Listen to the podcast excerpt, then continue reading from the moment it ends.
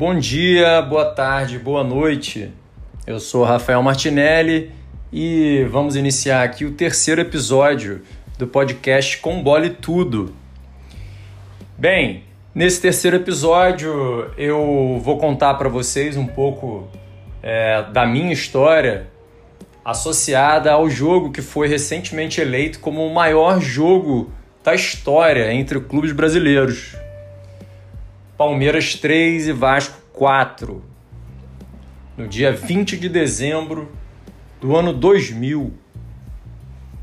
Faremos em breve 20 anos dessa data, inclusive. Bem, nessa época, para quem não se lembra, o Vasco vinha praticamente de seu período mais glorioso recente, a chamada Era de Ouro, se a gente descontar o que foi o Expresso da Vitória e, e os times do Roberto Dinamite, é, seguramente a gente pode afirmar que entre 97, com o título brasileiro, Edmundo e Evaí, é, de 97 a 2000, o Vasco da Gama viveu o período talvez mais grandioso e glorioso de sua história. E esse jogo, em minha humilde opinião, ele encerra é, essa era de maneira magnífica e inesquecível para todo e qualquer torcedor cruzmaltino e creio que também para qualquer admirador do futebol. Porque o que aconteceu naquele dia e naquele jogo é algo inesquecível, creio que jamais esquecerei, jamais a torcida do Vasco esquecerá e ficará certamente para sempre nas nossas memórias, sempre com aquela expectativa de um dia, quem sabe, a gente reviver de alguma forma similar que seja essas emoções que realmente ficaram praticamente correndo aí no nosso DNA. Pois bem, como eu mencionei, esse é o jogo que recentemente, em maio, o Globoesporte.com fez uma eleição e concorrendo com jogos grandiosos também, como por exemplo a recente virada do Flamengo na final da Libertadores de 2019 épica também, mas mesmo com esse jogo, por exemplo, como concorrente, a virada do século, como é lembrada pelos torcedores, ela venceu mais uma vez né, um, um, uma eleição e certamente deu uma alegria ainda mais para o torcedor cosmaltino. Então, a final de 2000 pela Mercosul, foi eleita o maior jogo da história de clubes brasileiros. Fluminense 3, Penharol 0 pela Copa Rio de 1952 ficou em segundo lugar. E depois Flamengo 2, River Plate 1 pela Libertadores de 2019. Mas vamos falar um pouquinho do primeiro lugar. Bom, esse time do Vasco, particularmente, eu acho que foi o melhor que eu já vi com a camisa do clube. Ele era um time realmente fortíssimo, né, com vários jogadores de seleção. Inclusive, esse time é, proporcionou um, um feito que eu não me lembro de ter visto novamente desde então, que foi o fato é, de um único clube brasileiro ceder quatro jogadores para a seleção brasileira e aquela seleção brasileira que viria a ser pentacampeã em 2002, inclusive. É, mas existia um jogo que o, o, o, Vasco, ao mesmo tempo, contava com quatro jogadores jogando é, um jogo de eliminatória. Né? Juninho Pernambucano, Juninho Paulista, Romário e Euler. Realmente um time, um time inesquecível, né? E pois bem, ao jogo, vamos ao jogo. É um jogo extremamente diferente de tudo né, que eu já vi é, em minha vida, né, desde que eu acompanho futebol. É, ingredientes assim dos mais é, emocionantes, né, incomparável, realmente incomparável. E como é que foi é, toda a mística, né, dito aí por mim, né, no meu cotidiano particular, envolvendo essa partida. Bem, na época eu tinha 19 anos e vivia talvez a minha fase mais é, fervorosa como torcedor, ia praticamente a todos os jogos que o Vasco é, jogava, muito pela qualidade do elenco né, e, e pela, pelas alegrias que o time proporcionava naquela época. E o jogo foi uma coisa assim realmente inesperada, é, não pelo título, mas pela forma como a coisa se deu. É um jogo que antes do início já se esperava muito difícil pelo elenco forte também é, do Palmeiras, né? É, e um início arrasador do Verdão. Quem vencesse se sagrava campeão. E o empate levaria para os pênaltis. Então, o Palmeiras ele faz um primeiro tempo é, de almanac, né? Faz três gols, um aos 36 do primeiro tempo, de pênalti, com o Arce. Depois, logo na sequência, praticamente na saída de bola, o Magrão ele faz mais um gol, uma falha ali da zaga. E para fechar o primeiro tempo, no finalzinho do primeiro tempo, o Tuta marca o terceiro gol do Palmeiras. Bem, nesse momento eu confesso que eu não tinha tanta esperança. Por mais que naquela época o Vasco proporcionasse momentos grandiosos, esportivos, é, seria uma virada demais, por demais épica para acreditar. E principalmente pela maneira que o time jogava no primeiro tempo. Jogava mal, não dava muitas esperanças. No segundo tempo, então, o Vasco entra com Viola no lugar do NASA. E o Viola, ele certamente dá uma incendiada, é, lembrando um pouco dos tempos de rivalidade da época que ele era jogador do Corinthians, né, contra o Palmeiras. E certamente incendiou o jogo, movido um pouco por essa energia.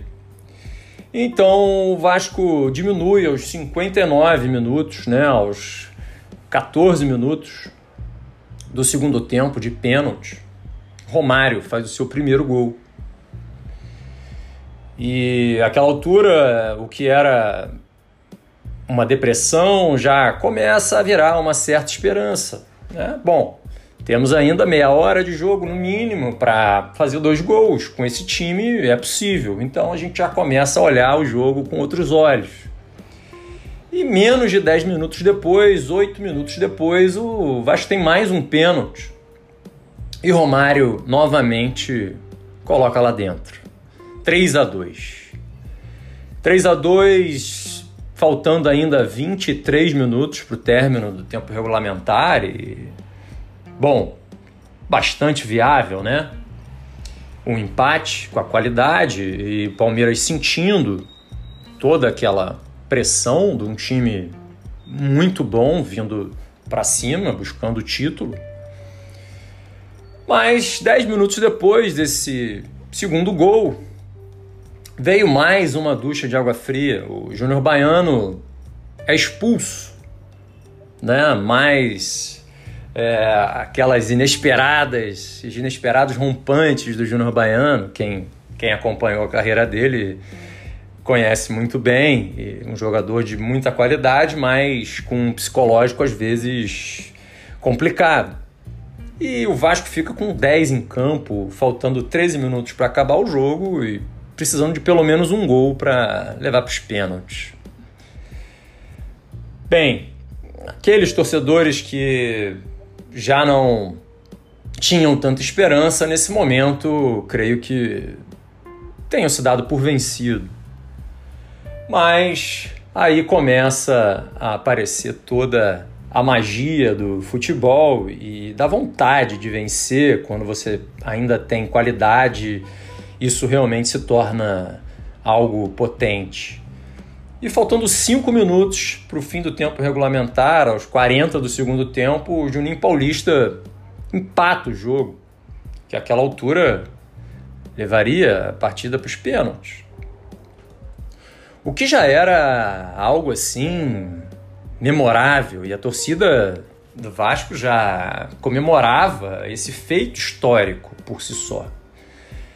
É, quem acompanha futebol lembra de uma imagem que corriqueiramente aparece na TV, que é o Juninho pernambucano, extremamente identificado com a torcida, é, batendo no peito após esse gol de empate junto da torcida do Vasco que ocupava ali a, o cantinho esquerdo da arquibancada é, do Parque Antártica, já um pouco energizado e talvez esperando o complemento. E o complemento veio no último minuto do jogo, uma bola que sobra, né, praticamente pedindo me chuta para o Romário marcar o seu terceiro gol. E de maneira assim é, incrivelmente dolorosa para os torcedores do Palmeiras e mágica e transcendental, eu diria, para o torcedor vascaíno realmente ele dá tratos finais e faz o 4 a 3 e o Vasco então se sagrava campeão da Copa Mercosul torneio sul-americano, que não tem mais esse nome, mas pode se assemelhar hoje ao que seria a Copa Sul-Americana.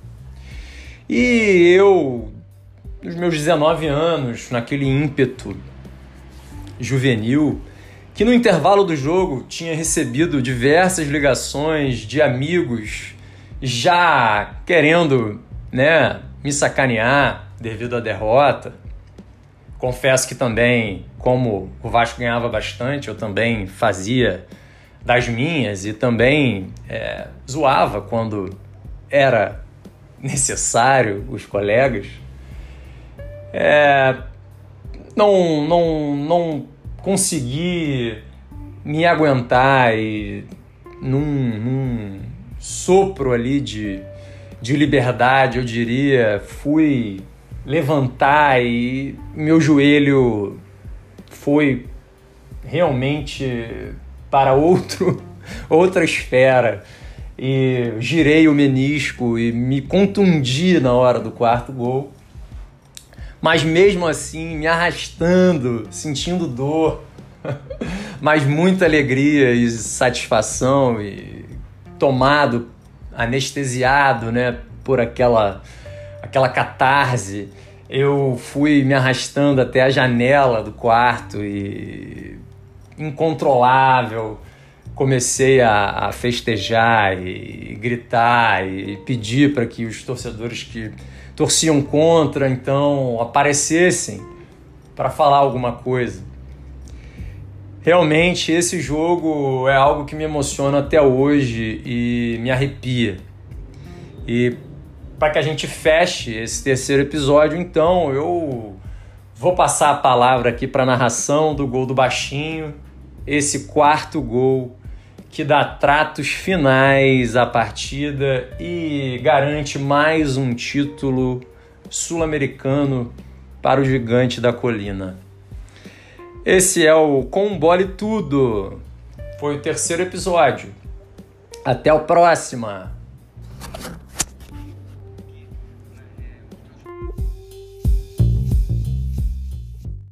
Preparação então vai ser executada o lance em favor da representação do Palmeiras antes do atendimento, sendo completado o jogador, o Magrão, que levou uma bolada. O cara bateu, voltou, o árbitro disse que não estava valendo. Recoloca então a bola. Vai bater finalmente o Jorginho Paulista. Ele prepara, vai bater, bateu bola entregando para o Viola na ponta canhota. Bota no terreno. Vamos escolher o craque do jogo em nome do Guaraná. Da maneira mais gostosa de ganhar energia. O único Guaraná. E porque já tem com sabor. Vem Viola atrás do ataque do Vasco da Gama. Driblou primeiro, rolou a bola. Juninho Paulista colocou,